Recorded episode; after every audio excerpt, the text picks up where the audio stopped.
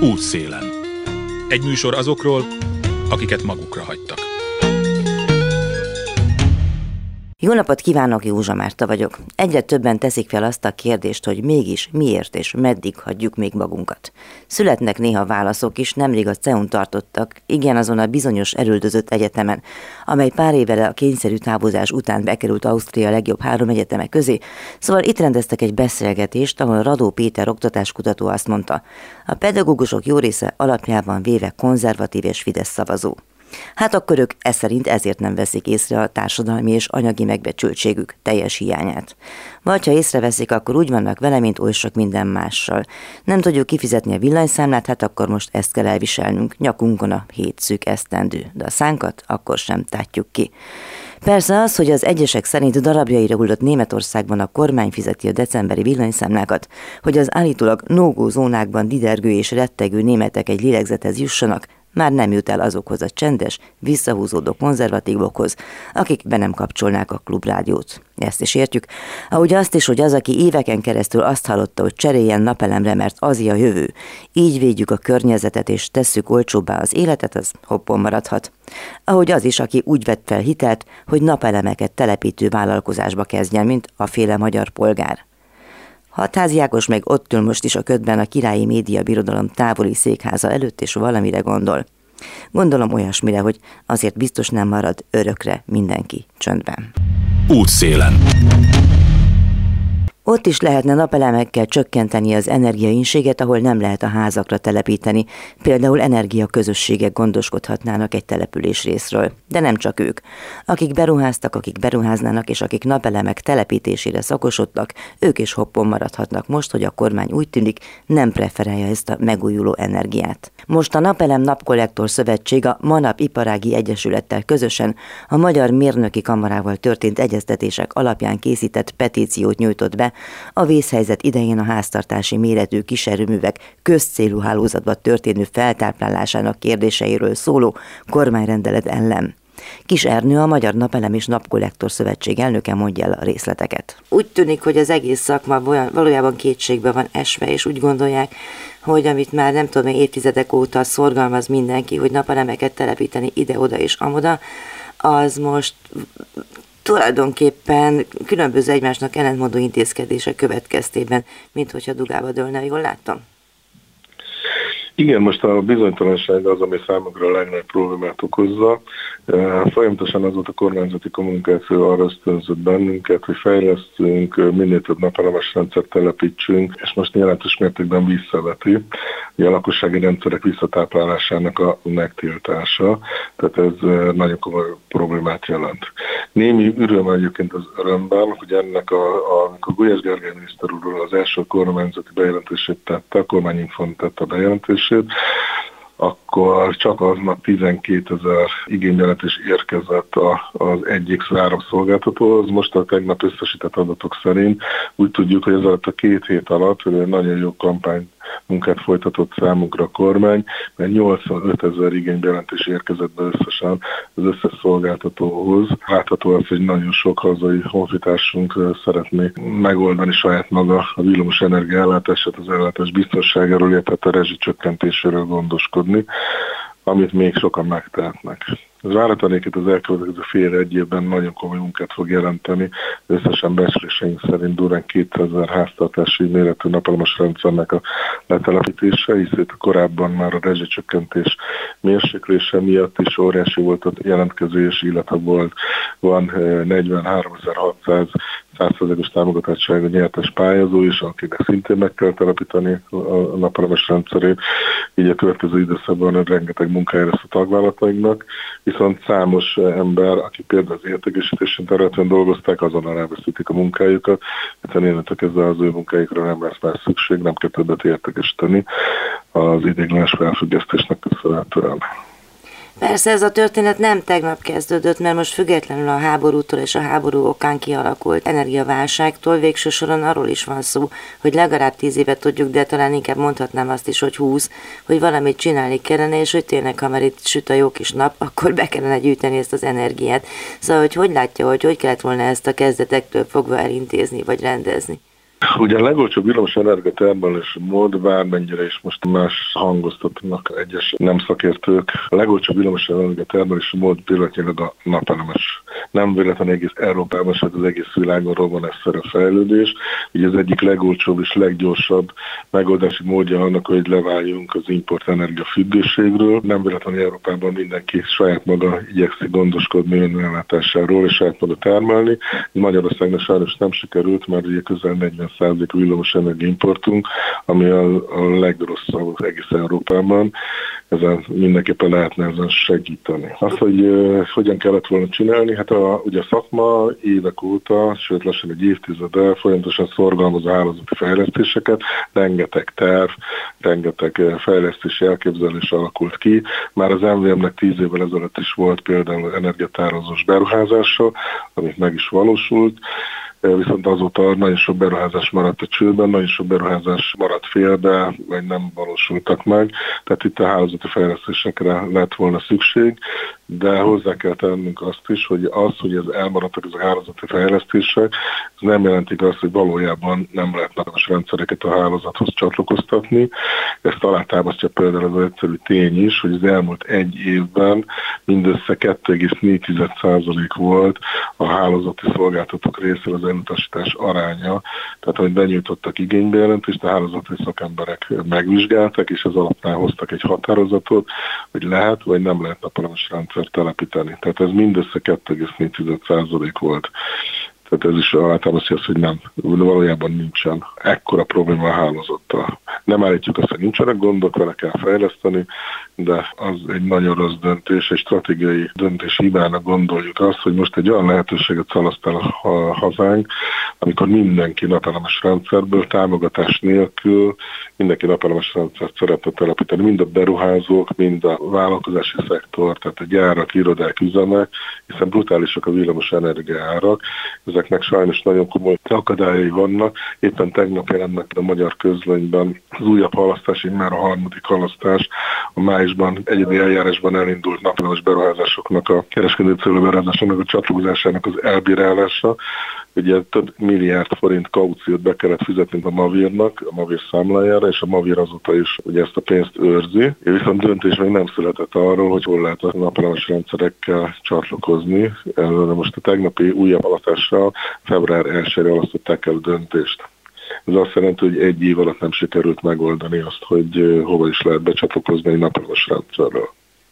Miközben a világ boldogabbik felén azért erre van valami fajta megoldás. Tehát nekem laikusként úgy tűnik, és a kérdéseim eztán is laikusok lesznek, hogy ha valaki azt akarja szorgalmazni, mondjuk egy kormány, hogy minél több megújuló energiát ezen belül napelemes rendszert használjunk, akkor párhuzamosan fejleszti azokat a lehetőségeket, hogy rá tudjon az ember csatlakozni, meg a másik oldalon azt a lehetőséget, hogy fogadni tudja ezeket az energia kiegyenlítő, vagy nem is tudom, hogy mondják, rendszereket. Vannak ilyen irányú törekvések, rengeteg terv van, rengeteg fejlesztés volt, igen, valóban erre lehet, hogy jobb ösztönzőket kellett volna alkalmazni, hogy ezeket megvalósítsák a hálózat üzemeltetésével foglalkozó vállalkozások, illetve vállalatok, mint például a Mavir, hogy ezeket a beruházásokat végrehajtsák. Amit biztosan tudom mondani. Most készítünk pont egy ilyen tanulmányt, amivel szeretnék tájékoztatni a döntéshozókat arról, hogy valóságban milyen a villamosenergia hálózatnak a helyzete. Az egyik az, hogy Magyarországon rendkívül szigorú a kiegyenlítőnek a mértékének, a kapacitás biztosításnak a számításának a módszertana, pontosan azért, hogy nagyon nagy, nagy biztonságra törekszik a Mavir, ez teljesen érthető, nem véletlen, hogy nem voltak eddig sem semmiféle üzemszünetek. Tehát ezek a, a kapacitásoknak viszont utólagosan megvizsgáltuk, hogy mennyi volt a ténylegesen a rendelkezésre kapacitás, illetve ténylegesen felhasznált kapacitás körül a, a különbség, és megdöbbentően csekély volt. Tehát nem megalapozott az, hogy nem, nincsen megfelelő kiegyenlítő energia lehetőségünk. Amit biztosan tudomásul kell venni a döntéshozóknak, hogy a napelemes rendszerek, a szélerőművek, ugyanúgy bármilyen más erőmű rendkívül pontosan, 15 perces pontossága előre jelezhető, és pontosan tervezhető úgynevezett menetrendet adnak a minden egyes villamos energia termelő, és a menetrendtől való eltéréshez kell a kiegyenlítő energia. Viszont ez a kiegyenlítő energia mértéke, ez rendkívül csekély, tehát korán sem 30%, mint amit például kötelezettséget előírtak Magyarországon, bár nem állítom, hogy példa nélküli, a mértéke, hiszen például Németországban is hasonló a nagyságrend, de valóságban egyébként más országokban akár 5%-on belül is lehet a kiegyenlített energia kötelezettségnek mértéke, hiszen csak azt kell, nekünk kiegyenlítenünk, amit a menetrendtől eltérően kezelünk. Jelen pillanatban egyébként a, a, azt a különbséget, amit mondjuk például energiák vagy a paksi atomerőmű éppen nem tud megtermelni, azt mi importtól fedezzük le. Ugye Magyarországnak rendkívül nagy a villamos energia importja, utolsó év vagyunk egész Európában, 40% körül van folyamatosan, ami, ami döbbenetesen nagy.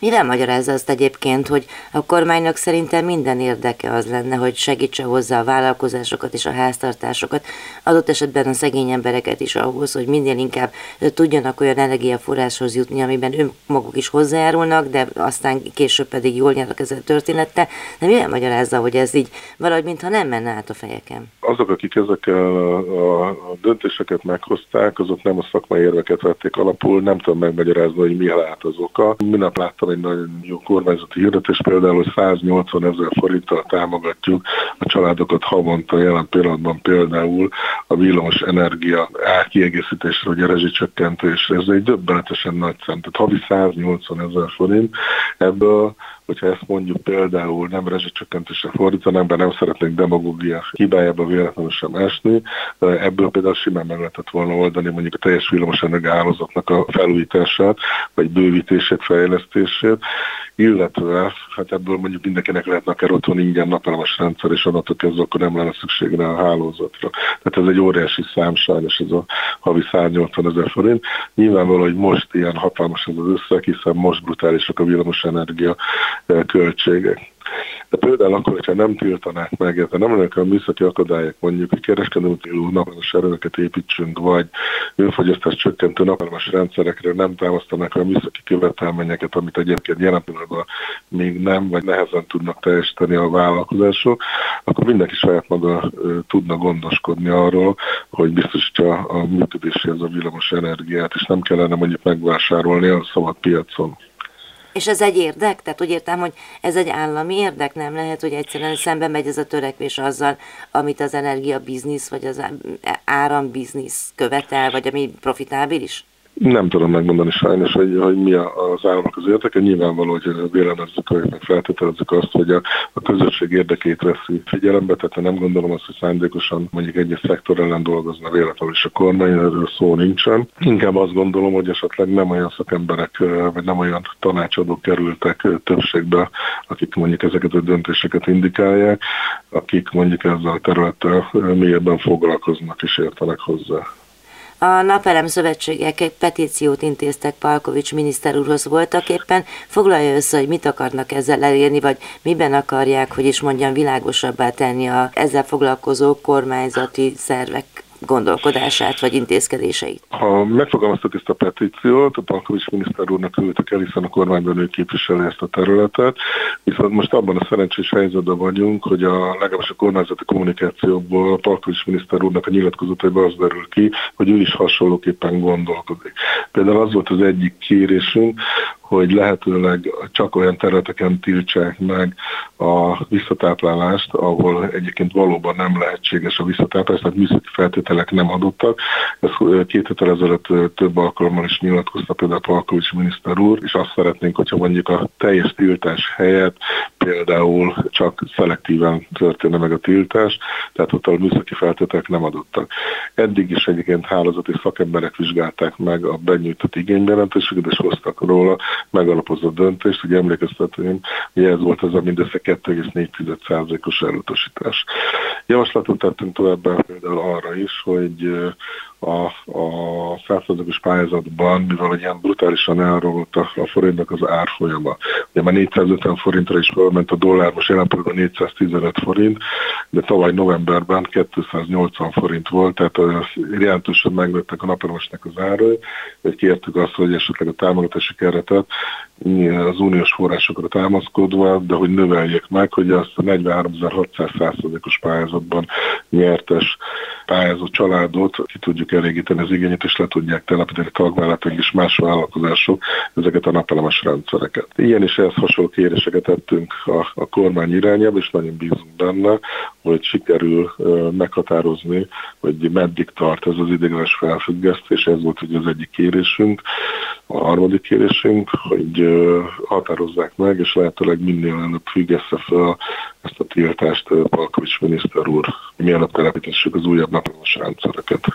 Még csak egy-két konkrét példa. Mondjuk van egy vidéken élő fiatal családapa, mint mondjuk az én fiam, akinek eddig még nem volt módjában éppen építkezik, hogy eddig eljusson, hogy akkor napelemeket telepítsen. Amúgy környezetudatossági szempontból is, meg anyagi megfontolásból is napelemet szeretne a házra, akkor mi az ő jövője? Ez a tiltás, ez az összes kormányzati intézkedést, ami mondjuk az épület energetika fejlesztésére vonatkozott, ezeket is háttérbe szorítja, hiszen a közel nulla energiaépületek, ami az Európai Uniós törekvésekben is benne van, de Magyarország kormány is kinyilvánította, bár éppen most újra halasztást jelentettek be néhány hónappal ezelőtt. Nagyon fontos lenne, hogy úgy tudjunk épületet építeni, hogy ne legyen primer energiafogyasztása, vagy minimális legyen.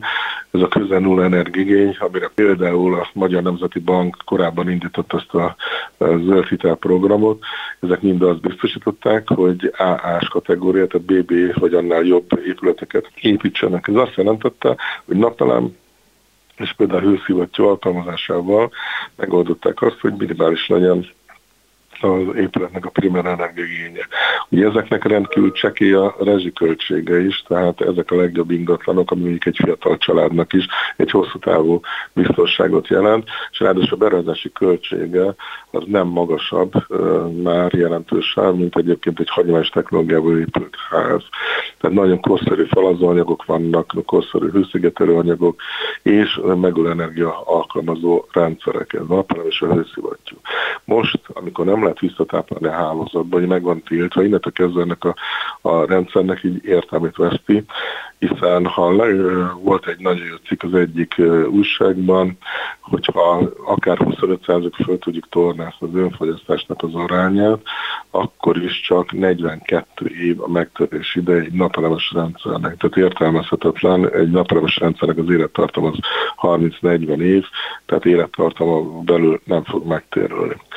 Én abba bízom, hogy azok, akik most szeretnének ingatlanokat maguknak építetni, vásárolni, azok bíznak abban, hogy kormány egy idő után fel fogja függeszteni ezt a tevékenységet, és újra működhet a visszatáplálás, mert sajnos ezek a megújuló energiák, az innovatív technológiák nem működnek visszatáplálás nélkül.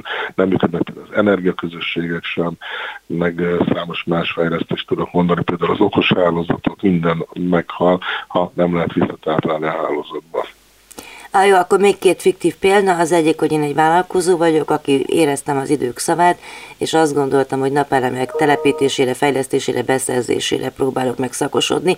Most én velem mi lesz? Mennyire biztos az én vállalkozásomnak a sorsa? Most nem tanácsolnám senkinek azt, hogy napelemes vállalkozásról fogjon be, hiszen a innentől kezdve új igénybejelentéseket nem fognak tudni beadni tagvállalataink, hiszen nem lehet visszatáplálni a hálózatra, tehát onnantól kezdve ilyen van ez a gyorsított eljárás, nem sok értelme lesz.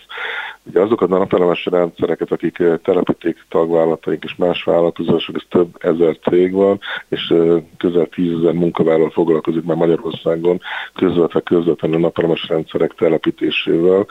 Ezeknek most a, a hatalmas kampány, tehát a kéthetes kormányzati bejelentéstől eltekintett időszakra, illetve az idei évben kialakult hatalmas igényre van munkája, következő fél egy évben lesz munkája, de utána, hogyha addig nem kerül felfüggesztésre ez a, a döntés, tehát a, a visszatáplásnak a tiltása, akkor onnantól kezdve nem lesz munkájuk.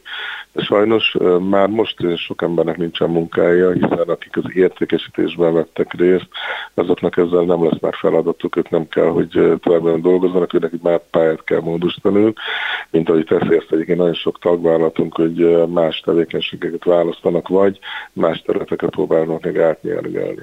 Az egyik ilyen lehetőség például a nagyvállalati szektor, itt a vállalkozásoknak a telepítés vagy erőmeknek az építése, de hát az más szintű készségeket, tudást, tapasztalatot és hát forrásokat igényel, tehát ezért ez egy nagyon nagy fejlesztést igényel, főleg a kisebb vállalkozásoktól, vagy határon túl kezdenek el dolgozni, vagy például Horvátországban már egy fél éve 0%-os áfa napalmas rendszereket, óriási a felfutás, Szlovákiában Kínában is százával építik az új napelemes rendszereket, tehát valószínűleg határon túl fog tudni vállalkozni, mint napelemes vállalkozó.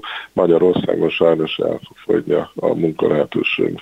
És még egy utolsó példa, mondjuk én egy olyan helyen dolgozom, teszem a szociális munkásként, vagy itt én segítő emberként, ahol nagyon nagy energia problémák vannak, mondjuk egy északborsodi településen, és az jut eszembe, persze ezekre a házakra nem lehet napelemet szerelni, de olyan gondolkodások vannak, hogy lehetne mondjuk egy közösségi napelem farmot csinálni, erre van már esély, vagy még esély, vagy van látni nem, hát esélyt? Erre pont nincsen esély, hiszen az energiaközösségeket is felfüggesztette innentől kezdve ez a kormányzati döntés, hiszen az energiaközösségnek is az alapja az, hogy visszatáplálnunk a közcélú hálózatra, ez tilos. Tehát innentől kezdve ezek nem fognak tudni működni, nem fognak tudni megvalósulni, tehát ennek esélye nincsen. Hova tovább irányú komoly problémák vannak egyébként a vállalkozásoknak, mondjuk egy gyárnak, egy étteremnek, egy irodának, vagy egy, akár egy közintézménynek, tetejére telepített napelemes rendszerekre. Ugyanezt már kb. két éve nem lehet visszatáplálni hálózatra, úgynevezett visszatáplálás elleni védelmet kell telepíteni, viszont most újabb és újabb energiatározós és szabályzási kötelezettséget jelentenek be, ami tovább drágítja magát a beruházást, növeli a megtérülési időt, és leginkább az engedélyeztetést rendkívül bonyolultat teszi. Például előírtak egy áfere szabályzási kötelezettséget, aminek a akkreditációjára az áramszolgáltatók nincsenek felkészülve, nincsenek hozzá sem minősítő szervezetük, semmi. Tehát igazából még mindenki csak kapkodja a fejét, hogy hogyan fogjuk ezt megoldani pedig ez sokat segíthetne. Igen, hát most ebben az energiaválságos időben valószínűleg nem ilyen kötelezettséget kellene inkább hozni, hanem mondjuk azt ösztönözni, hogy Magyarországon is ugyanúgy, mint az Európai összes többi országában napelemes erővekkel próbálják meg kielégíteni a hazai villamos energiének egy jelentős részét. Kis Ernővel a Magyar Napelem és Napkollektor Szövetség elnökével beszélgettem a napelemek telepítésének ellehetetlenítéséről és annak várható társadalmi hatásairól. Tartsanak velem a műsor második részében is, Mellár Renáta, a Vakok és Gyengénlátók Fejér megyei szervezetének elnöke lesz a vendégem. Ő úgy gondolja, hogy itt az ideje, hogy minél többen ismerjék meg a fogyatékkal élők problémáit, és van egy sor kreatív javaslata is. Ezekről is lesz szó a hírek után. Józsa Márta vagyok, Mellár Renáta, a Vakok és Gyengénlátók Fehér megyei szervezetének elnöke a vendégem. Többek között arról is beszélgettünk, hogy a fogyatékkal élőknek miért van szükségük másfajta orvosi ellátásra, miért kiváló munkaerők, és főként, hogy mit kellene tennünk azért, hogy mindannyian jobban érezzük magunkat egymás társaságában. Kaptunk egy e-mailt, amiben azt mondja, és szerintem nyitott fülekre talált, hogy valahogy fel kellene erősíteni azoknak a hangját, akik kell dolgoznak, vagy akiknek a problémáit képviselik. Mesélj egy picit erről, hogy mennyire érzik azt, hogy hát, hogy szóhoz jutnak, hogy mennyire nem. Hát uh, én ugye tíz éve vezetem a szervezetet, látássérültekkel foglalkozom, viszont ugye én magam is 90%-os vak vagyok, ezért kerültem be a szervezethez annó még nagyon régen, tagként, aztán ugye elnökként, és én azt gondolom, hogy alapvetőleg ugye a, a fogyatékkal élő emberek társadalmának nincs megfelelően megnyitva semmi ahhoz, hogy ahhoz, hogy igazi életet tudjanak élni, és ki tudjanak teljesedni a mindennapjaikban. Ez azt jelenti, hogy például most ugye azon dolgozunk, hogy egy kicsit erről is beszéljek, ugye egy saját fogyatékkal élőknek megnyitott magánklinikát fogunk megnyitni januárban, ami azt jelenti, hogy csak fogyatékkal élő emberek vehetnek részt ugye a klinikán, és két hetes időpontra fognak kapni időpontot, és ebben az a nagyon jó, hogy Körülbelül 30 olyan orvossal beszéltünk, akik vagy a praxisuk mellett tudnak segíteni nekünk heti egy-két alkalommal teljesen ingyenesen, vagy pedig már ugye nyugállományban lévő orvosok, akik ugye hetente két-három napot tudnak a fogyatékkal élő betegekkel foglalkozni, és ez azért nagyon fontos, mert a fogyatékkal élők van, aki 5-6-8-10 éve nem volt az alap ellátásban, egészségügyi szűréseken, és ez ugye nagyon nagy probléma, hiszen azt sem tudják, hogy milyen problémájuk van, és ez ugye a fogyatékkal élőknél a maga fogyatékosság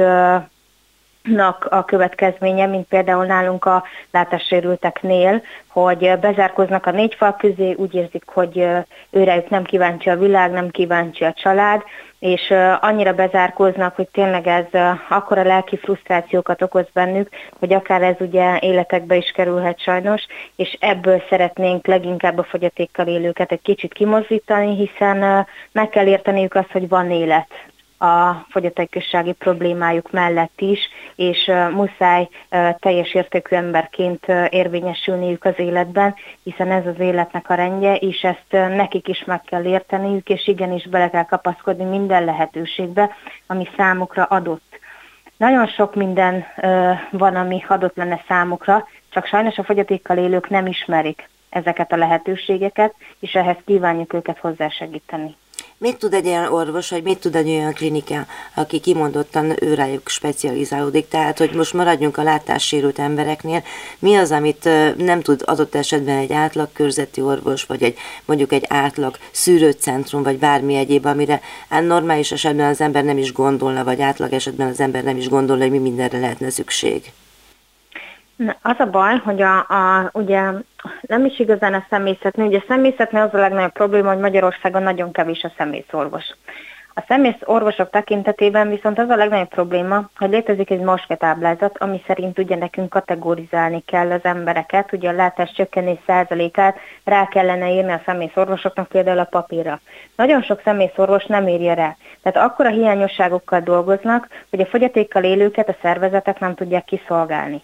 Tehát mindenképp muszáj nekünk az országban minden megyébe olyan szemorvost keresnünk, akik tisztában vannak azzal, hogy a civil szervezeteket vagy non-profit szervezeteket hogyan és miként tudják a betegellátási papírjaikkal kiszolgálni a téren, hogy fel tudjuk venni az embereket tagként a szervezethez, hogy tovább tudjuk őket segíteni az őrájuk vonatkozó lehetséges, például mit tudom én, szemüvegkeretadományban, vagy bármi szembekészítés ingyenes tételében, vagy bármi ilyesmiben. Ami ugye nagyon fontos nekik, hiszen nem túl sok pénzük van, hiszen 28 ezer forint 28.500 forint volt, most 33 ezer forint havonta fogyatékossági ellátás nekik, segíj, ami havonta jár, és nem mindenkinek van nyugdíja, mert van, aki nagyon fiatalon lett látássérült. Hát igen, meg szóval ez annyira messze van akár egy szemüvegkeret, de akár egy orvosi vizsgálatánától is, hogy azt el sem tudom mondani, én magam is szemüveges vagyok, tudom, hogy miről beszélünk. Igen, és ugye nekem is például speciális lencsém van, hiszen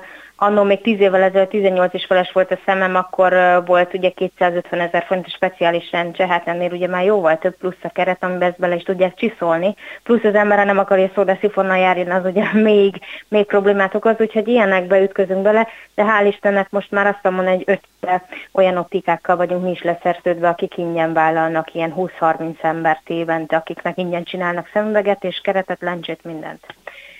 Ami viszont nagyon fontos, hogy az alapellátásban én a nőgyógyászati szűréseket nagyon fontosnak tartom, és a különböző laborvizsgálatokat, hiszen nagyon sok beteg ember van, és nem tudják magukról, hogy betegek, mert bezárkóznak. És inkább az alapellátás, az az alapszűrések, amire én azt gondolom, hogy minden embernek szüksége van. Nagyon sok ugye trombózisos, nagyon sok a, a nőgyógyászati problémákkal küzdő, és ugye innen csak fokozódnak felfele a problémák, amik már nagyobb problémáknak nevezhetők, de ugye nem tudnak arról, hogy például mély nyakrák szűrés, van-e probléma, nincs-e probléma, érrendszeri problémák, ugye később derül ki egy trombózis által, hogy probléma van, tehát hogy nem tudunk mindig mindenkinél ott lenni, és nem tudunk mindig házhoz menni, és ezért nagyon fontos ez a klinika, hogy ez, ez megvalósuljon. Olyasmire is gondoltam, hogy azért ahhoz, hogy például eljusson egy látássérült ember akár egy ilyen szűrésre, vagy mondjuk vagy a legegyszerűbb, vagy legpraktikusabb példa, mondjuk egy mozgássérült, hogy föl tudja menni egy lámpán, vagy uh-huh. stb. De hogy valami, arra gondolok, hogy feltehetően az orvosoknak kell, hogy valamilyen speciális információval rendelkezniük. Egyrészt ezeknek az embereknek a szenzibilitásáról, másrészt pedig az ellátásának a módjáról. De feltételezem, hogy egy látássérültnek is, hogyha bemegy egy orvoshoz, ugye mindenki ott félretteg, nem tudom én, semmi jó kedve nincs, amikor elmegy, uh-huh. de hogy e, ez még nehezebb, még szenzitívebb, még jobban fel kell arra készíteni, akár csak pszichológiailag is az orvosokat, és gondolom, hogy egy ilyen klinika az erről is szól. Igen, erről is szólt, tehát alapvetően terápiát, terápiával is foglalkozunk, amivel felkészítjük, felkészítjük az embereket arra, hogy miként és hogyan tudnak a társadalomba beilleszkedni, és nyilván erre ez a klinika nagyon jó cél is fog szolgálni, hiszen egy kicsit nem az, hogy kivételezés, mert abszolút nem, csak mondom, ők befordulnak, és nem szeretnek menni olyan klinikákra, ahol, ahol ugye olyan emberek vannak, akiknek láthatóan semmi problémájuk nincs, mert egy picit úgy érzik, hogy lenézik őket, és tapasztalom magamon, hogy ez valóban így is van, de ugye nyilván ki hogy fogja föl, én meg 36 évesen fiatalon ugye másképp, de vannak idősebb emberek, akik, akik azért teljesen bele tudnak betegedni a megkülönböztetésbe.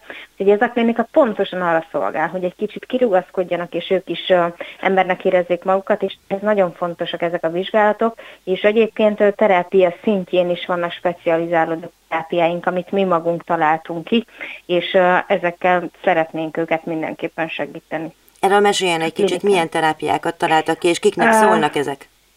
Fogyatékkal élőknek szólnak a terápiák, ez látáscsökkent emberek által jöttek olyan téren, hogy amikor egy terapeutával ugye szembeülünk, akár egy párkapcsolati terapeuta, vagy egy pszichológus, akkor ugye látja a testhelyzetünket, az arcmimikánkat, a különböző hozzászólásainkat, és látja a szemünkből, hogy igazat mondunk-e vagy nem. Ugye ez itt nincs meg, hiszen a látássérültekből kifolyólag rájöttünk arra, hogy egy sötét szoba terápiát kell alkalmaznunk, olyan téren, ugye én magam is pszichológus vagyok, hogy bejön velünk a, bejön velem szemben a, a látássérült egy sötét szobában, és sokkal szabadabban mer beszélni bármiről és nyilatkozni, hiszen nem látom a testhelyzetét, nem látom az arcmimikáját, nem látom, hogy ő valóban igazat mond-e vagy nem, és az a meggyőződésem és meglátásom tapasztalatom, hogy egy ilyen sötét szoba terápiánál nem ö, fognak valótlant állítani, hiszen ők teljes biztonságban érzik magukat,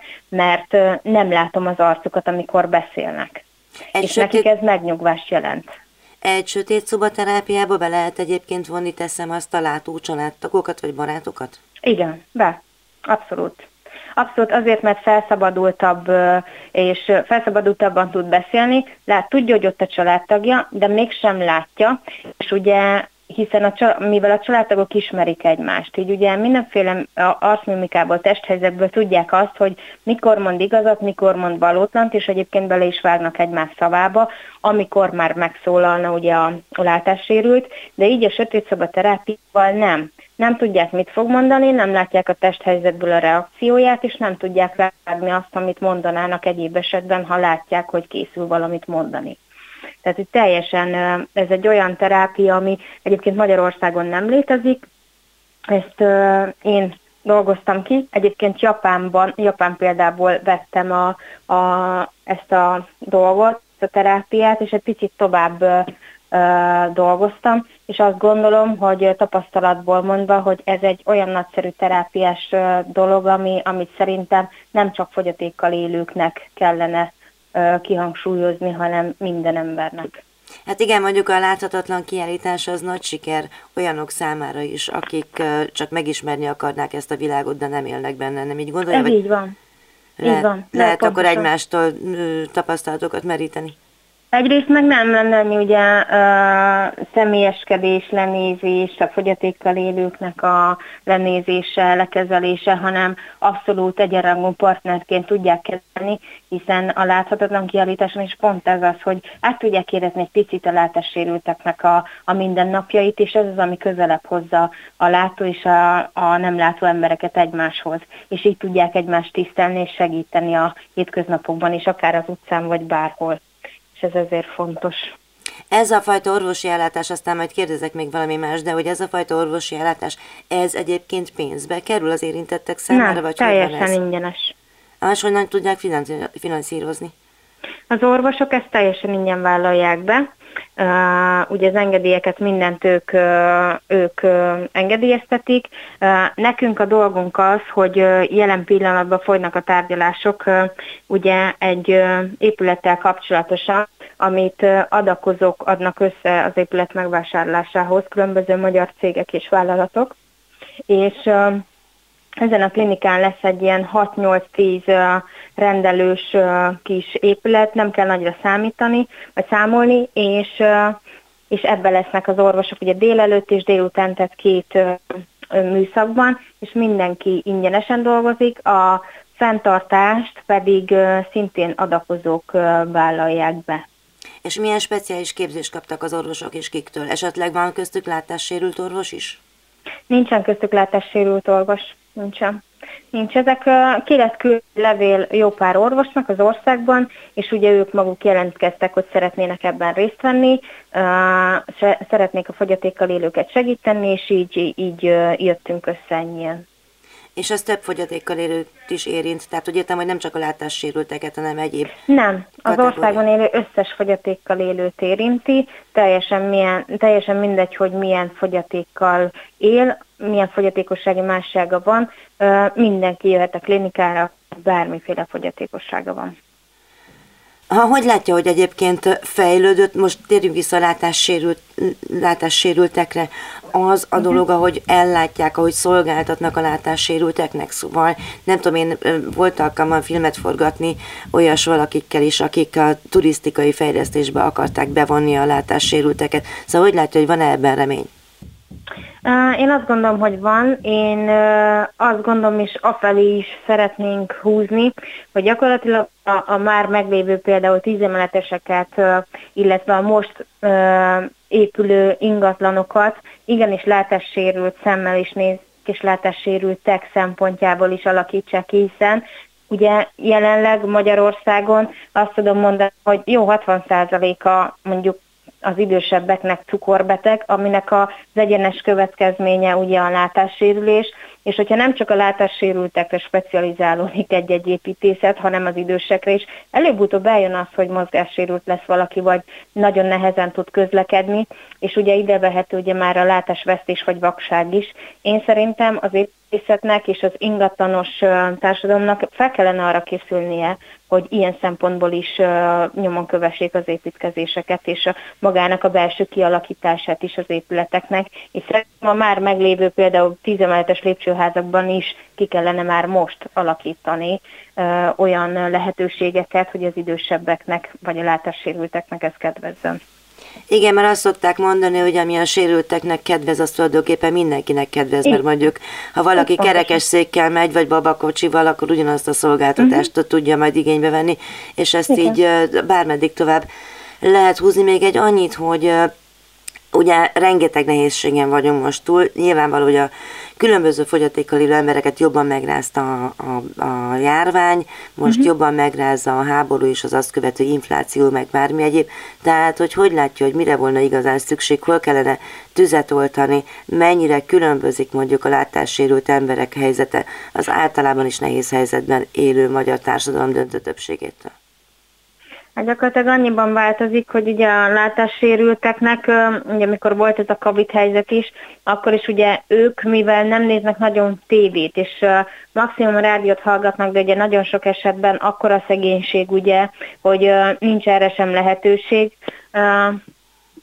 itt az a probléma, hogy ők nem tudják nyomon követni azokat a híreket, amiket ugye az alap, alapemberek a hétköznapokban, mindennapokban járva ő ismernek, például ott volt a maszk is. Tehát nem tudta a látás sérült, hogy maszkot kell húznia.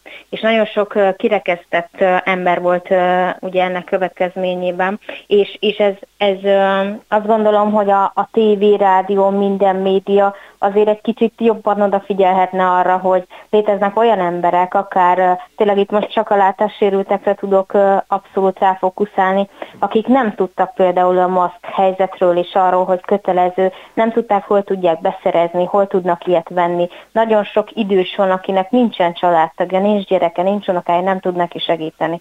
Tehát itt a, a COVID kialakulásánál iszonyatosan e, nagy problémák voltak, és egyébként ez nemzetközileg így volt, hiszen nagyon sok olyan cikket olvastunk és médiát hallgattunk, ahol ezek a problémák voltak, és azt gondolom, hogy erre azért jobban oda kellene figyelni. De ez ugye szintén egészségügyi uh, szempontból fontos mindenkinek. Hát igen, mondjuk pont egy rádió ilyen szempontból szerencsés helyzetben, hogy erre jobban oda tud figyelni. Egyébként visszatérve most egy kicsit erre a válságos időtémakörre, hogy nyilván nem egyszerű mutatvány munkát szerezni a legtöbb látássérült ember számára, de most, hogy így válság van, és hogy valószínűleg, hogy a munkanélküliség meg fog növekedni, most hogy látja, hogy mennyien tudnak munkát találni, milyen fajta munkákat léteznek olyan képzések, ahol hozzásegítik az embereket ahhoz, hogy ezt valahogy megugorják, mondják, szóval, hogy azért erre külön fel kéne szerintem készülnie mondjuk az egészségügyi, vagy nem tudom milyen kormányzatnak.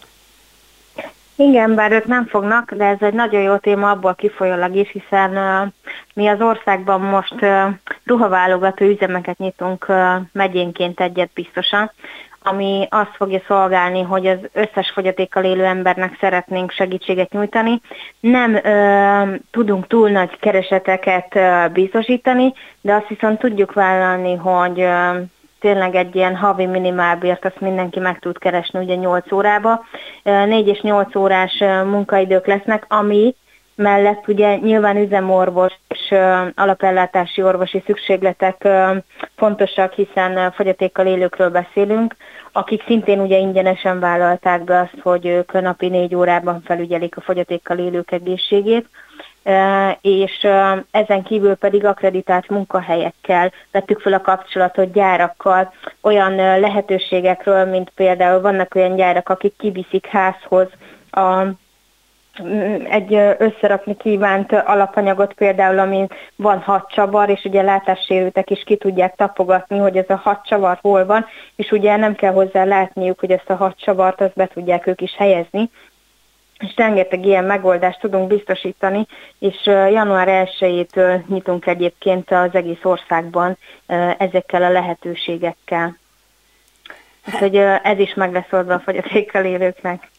Hát már mint annak, aki mondjuk csavarokat szeretne becsavarni, és... Nem csak csavaroknak, ruhákról, mondjuk egy kerekesszékesről, ha beszélünk, nem csak látáscsökkentről, mert ugye ezt pont nem tudják végezni. Egyébként hozzátartozik, hogy a látássérülteknél is nagyon elenyésző a vakoknak a, a létszáma, tehát a látássérülést azt ugye már időskori látáscsökkenésnek is vehetjük, hiszen a legtöbb látássérült ugye időskori, pont a cukorbetegségből fakadóan.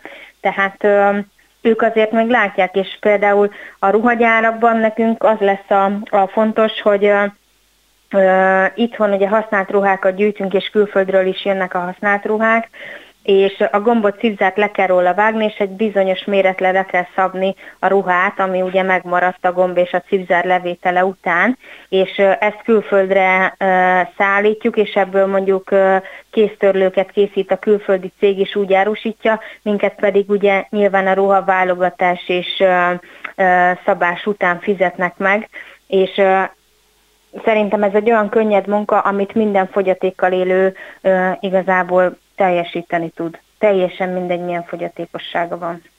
Persze, persze, ez nagyon tiszteletre méltó, igazából csak arra céloztam, hogy azért a legjobb volna, hogyha mindenfele vagy a legtöbb szakma fele nyitottá válna az út Igen, mindenkinek, aki fogyatékkal él nem fogadnak, az a baj, nem fogadnak a munkahelyek sok esetben fogyatékkal élőket, viszont mi az országban az összes munkahelyet és gyárat mindenkit felkelessünk levélben, és akivel lehet, mindenkivel szövetkezünk, hogy fogyatékkal élőket állítsanak munkába, hiszen ennek ugye ők is pozitív oldalát kell, hogy lássák, hogyha kipróbálják, mert a fogyatékkal élőnek az a lényeg, hogy elhelyezkedjen ők dolgozni, akarnak, ellenben azokkal az emberekkel, akik ott vannak, és, és mondjuk 8 órából 4 órát telefont nyomkodnak, és nem sikerül ugye a munkahely, vagy akármi, vagy cigarettáznak 8 órából 2 óra hosszát. Ugye nyilván vannak kivételek, hál' Istennek, de ugye többségileg ez a probléma ma a munkahelyeken. Ugye, ahogy én olvasom a médiában ezeket a cikkeket és vállalatok, cégvezetőknek a, az írásait, és egy fogyatékkal élőt ez nem fog befolyásolni, és nem telefonoznak, ő nekik a társaság a lényeg. Az, hogy be tudjanak illeszkedni egy-egy munkahelyre, társaságba, tudjanak kivel beszélgetni, és őket, ők maguk ö, folyamatosan az agyukban fokozzák azt, hogy ők igenis dolgozni akarnak, és ezekkel az emberekkel lehet igazán aratni a fogyatékkal élőkkel. Egy cég így tud fejlődni, sokkal nagyobb lesz a nyeressége, és ezt próbálom átadni ugye a cégvezetőknek is, hogy próbálják ki ezt a lehetőséget, mert ez igenis így van. A műsor első részében Kis Erdővel a Magyar Napelem és Napkollektor Szövetség elnökével beszélgettem a napelemek telepítésének ellehetetlenítéséről és annak várható társadalmi hatásairól. A műsor második részében Mellár Renáta, a Vakok és Gyengénlátók Fejér megyei szervezetének elnöke volt a vendégem. Ő úgy gondolja, hogy itt az ideje, hogy minél többen ismerjék meg a fogyatékkal élők problémáit, és erre van egy sor nagyon kreatív javaslata is. Mindkettőjük értékes gondolatait köszönöm. A műsort visszahallgathatják a www.clubradio.hu oldalon és a podcast felületeinken. Leveleiket a józsa.mártakukac.clubradio.hu címre várom. Figyelmüket köszönöm. Tartsanak velem a jövő héten is. Józsa Mártát hallották. Önök az útszélen adását hallották a Klubrádióban.